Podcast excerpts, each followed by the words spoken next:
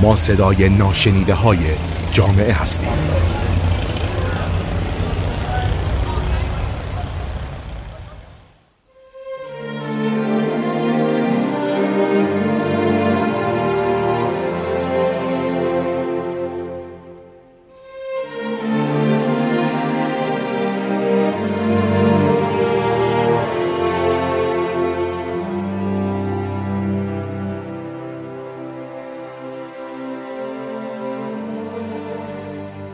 سلام. سمیه قراشداقی هستم شنوندگان عزیز. با روزی بهروزی برای تک تک شما عزیزان با مبحثی تحت عنوان آموزش مجازی در خدمت شما هستم. سعی کردم با مفهوم آموزش مجازی شما رو در این مبحث آشنا کنم. تاخشه مختصری ازش بگم و اینکه نواقص و کارایی های این روش آموزشی در ایران رو با شما به صحبت بشینم وقتی کرونا اومد با خودش مجموعی از غم و اندوه شادی و پیروزی امید و ناامیدی پشتکار و تلاش بیشتر رو اوورد ما رو وارد مبادی و ماجراجویی های جدیدی کرد که قبلا در زندگیمون خیلی کم رنگ بود. یکیش همین آموزش مجازی که در کشور ما نه طرفدار زیادی داشت و هم که خیلی محجور بود. حتی با اینکه سالهاست ما نام مدارس هوشمند رو میشنویم و احتمالا کلی شهریه اضافی پرداخت می‌کنیم. این مدارس پا رو از چند تا اتاق اضافه با پرده سفید و چند پرژکشن فراتر نذاشتن. بله. کرونا آمد و باعث شد ما خودمون رو محک بزنیم. در خصوص زیرساخت های آموزش مجازیمون. خب حالا آموزش مجازی چه تعریفی داره؟ آموزش رایانه ای اگر از طریق اینترنت باشه شبکه ای محسوب میشه. ولی اگر از طریق فناوری اطلاعات باشه آموزش مجازی نامیده می شود. نخستین گام در راستای آموزش مجازی فرهنگ سازی برای ایجاد اعتماد و باور مردمه. نسبت به کیفیت بالای آموزش و مدرکش یعنی مدرکش قابل استناد باشه. و حالا که با این تعریف آموزش مجازی آشنا شدیم به اختصار یه تاریخچه کوچکی از آموزش مجازی در جهان و در ایران خدمتتون عرض می‌کنم. در سال 1800 میلادی آموزش از راه دور آموزش مکاتبه ای بود.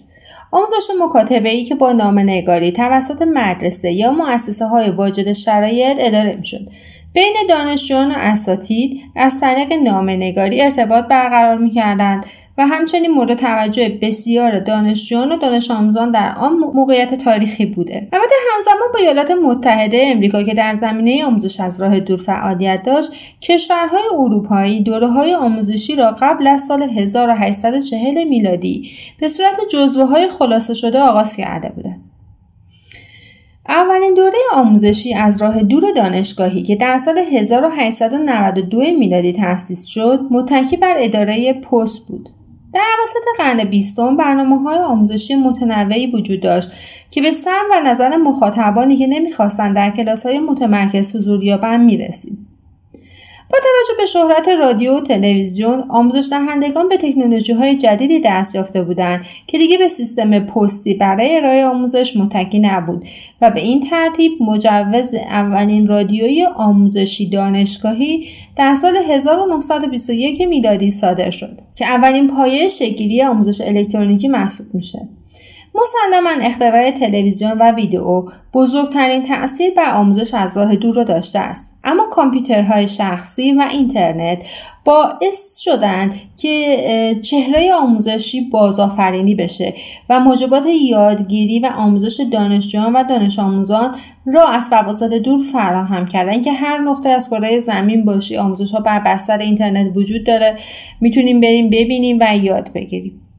اما آموزش از راه دور در ایران زیاد تاریخچه قدیمی نداره. جز چند تجربه کوتاه دانشگاه آزاد اسلامی و دانشگاه پیام نور مبتنی بر استفاده از شیوه ارتباط از راه دور مسابقه طولانی نداریم. در حقیقت توسعه واقعی این آموزش در ایران به زمانی برمیگرده که اینترنت جهانی شدش اما آموزش مجازی نیاز به تولید محتوای الکترونیکی دروست داره. محتوای الکترونیکی درست یعنی هر آنچه که لازم است یادگیرنده مشاهده کند بشنود و بخواند تا دانش مورد نظر بهش منتقل بشه.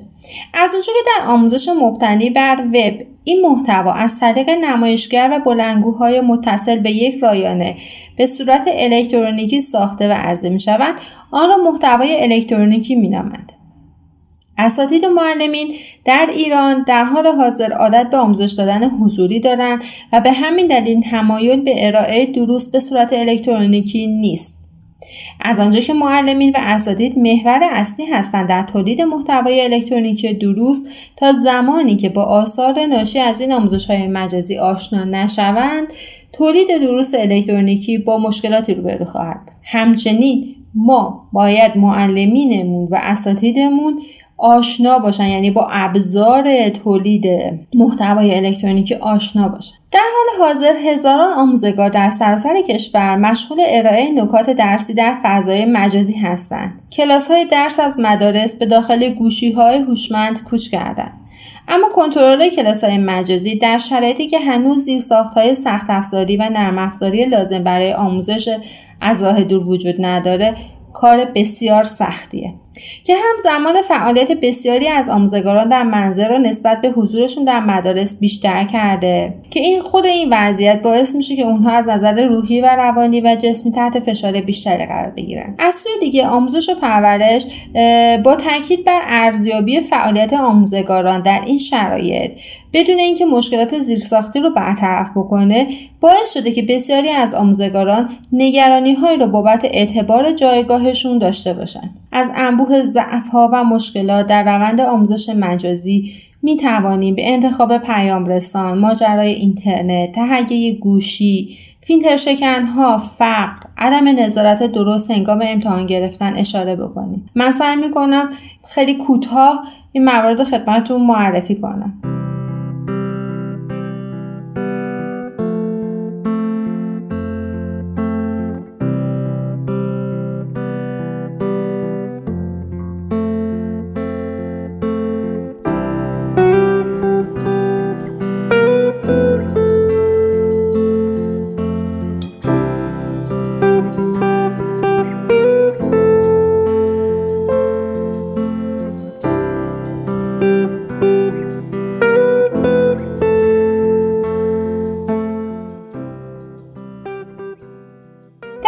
مجازی این روزها چیزی که بیشتر رخ نشان می‌دهد؟ فقر. بله فقر. نداری. همه ما با این واژه تلخ آشنا هستیم.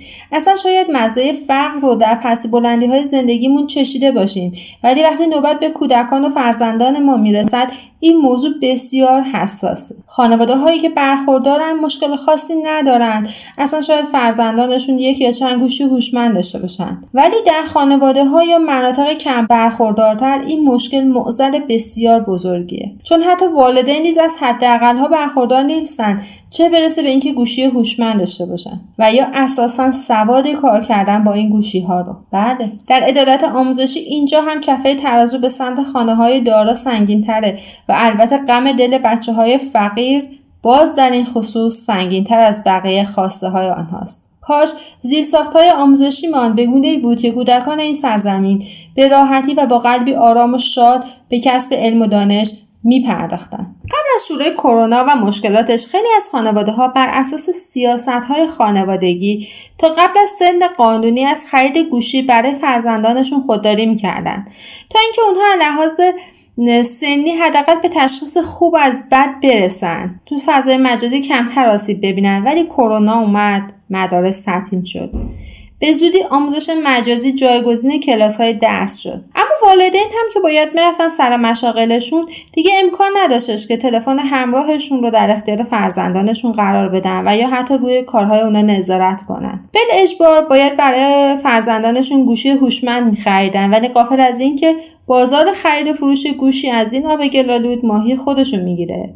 بله قیمت های گوشی گرون شد و سختی تهیه این گوشی ها در کنار تمام سختی این روزها بر دوش والدین ماند. خیلی از اونها مجبور به گرفتن وام و قرض زدن پول از دیگران شدند تا بتونن علیرغم میل باطنی برای فرزندانشون گوشی هوشمند تهیه کنند. تفاوت گوشی های هوشمند بسیار درد سرساز شده در آموزش مجازی زیرا پیام های داخلی امکان نصب برای گوشی های آیفون را ندارند. همچنین برخی از خانواده که گوشی هوشمند اندروید هم دارند تمایلی به نصب پیام های داخلی نیز ندارند. بنابراین عملا ارتباط با این دانش آموزان باید در پیام های خارجی انجام بشه. از طرفی برای استفاده از تلگرام هم معلمان و هم دانش آموزان با مشکل فیلتر شکن مواجهند در مبحث فیلتر شکن برای استفاده از تلگرام بعد از پشت سر گذاشتن تمام سختی ها و امتحان کردن انواع و اقسام فیلتر شکن ها بالاخره وصل میشی. اما وصل شدن به فیلتر شکن ها مخصوصا در زمان نبود والدین دانش آموزان رو خطر سایت های غیر اخلاقی تهدید می‌کنه. همچنین به دلیل نبودن ضوابط و قوانین خاص معمولا این گونه سایت ها گروه سنی نوجوان رو مورد هدف قرار میدن تا به اهداف شوم خودشون برسن.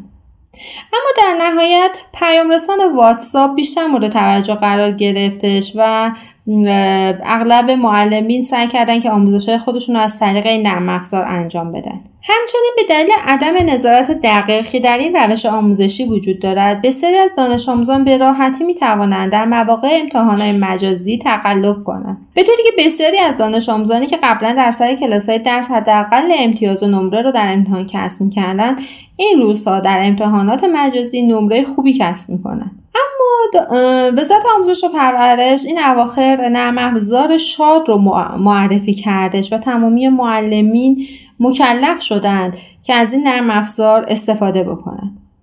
همونطور که گفتیم آموزش مجازی نیاز به یک سری زیرساخت های سخت افزاری و نرم افزاری داره. با این وجودی که در کشور ما با توجه به اینکه پیشرفت های علمی و فناوری ها گام های برداشته شده اما بر همه روشنه که اینترنت در همه جای ایران مخصوصا در سیستان و بلوچستان و مناطق کم برخوردارتر قابل دسترس نیست و همه نمی‌تونن از خدمات ارائه شده اینترنت به طور یکسان و برابر استفاده کنند اما با این شرایط آیا بهتر نبودش آموزش پرورش فعالیت داوطلبانه معلمان را به یک باره و با یک دستور بخشنامه به سردی نمیکشوند و میذاش معلمان به صورت خودجوش تدریس و ادامه بدن. تا در یه زمان بهتر که زیر های این برنامه آماده میشه معرفی کنن و معلمان بتونن از این سامانه استفاده کنن. آیا این برنامه بدون هیچ پشتوانه پژوهشی و تحقیقاتی درست شده؟ مثل سایر تصمیمات احساسی مسئولین که بعضا دیدیم در مواقع بحران گرفته میشه و بعدها هم از خاطر میره. با فرض اینکه معلمان مدتی هم با ضعف این پیام ها کنار بیان تا اونها به پختگی برسن و تقویت شوند آیا حریم خصوصی و امنیت معلم ها رو کسی تضمین می‌کنه؟ فناوری اطلاعات و ارتباطات و حرکت جوامع سنتی به جوامع اطلاعاتی تمامی ابعاد و نیازهای بشری را تحت تاثیر قرار میده. روش آموزش نوین نیز تابع چنین تغییر و تحولاتی هست.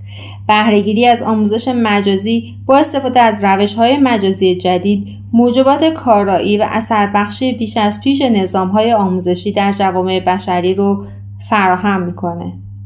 با امید اینکه در ایران ما هم روزی زیرساخت های مناسب آموزش مجازی فراهم بشه و عدالت آموزشی در همه مناطق ایران برقرار باشه و دوستان و فرزندان ما به راحتی بتونن ازش استفاده کنند. خدا یارو نگهدارتون.